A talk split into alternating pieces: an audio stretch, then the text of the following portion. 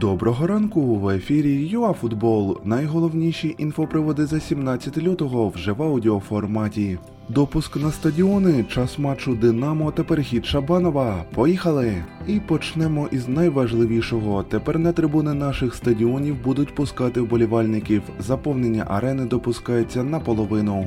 Також зазначимо, що матч Динамо Брюге змістили на 17.00 через зниження температури пізно ввечері. Квитки купити можна, але тільки онлайн.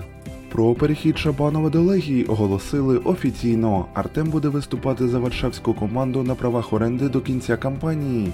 У поточному сезоні захисник майже не виходив на поле у футболці Динамо. До слова, Назарій Русин також може приєднатися до Артема. В одній восьмій фіналу Ліги Чемпіонів зіграно ще два матчі. Ювентус приїхав до порту і програв 2-1. Італійці дрімали у дебюті кожного з таймів.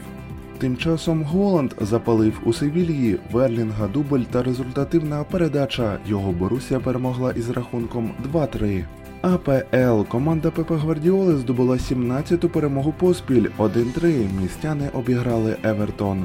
Зазначимо, що Зінченко спостерігав за грою з лави. У Лалізі Атлетіко не здолав Леванте, але банда Сімеоне, як і раніше, випереджає Реал на 6 очок та зіграла на поєдинок менше.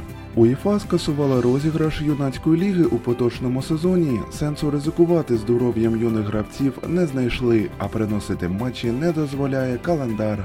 Нагадаємо, боротьбу продовжували Динамо та Шахтар, але із Барселоною та Порту відповідно наші хлопці не зіграють. А на цьому ми і закінчуємо наш короткий огляд за 17 лютого. До нових ефірів ЮАФутбол.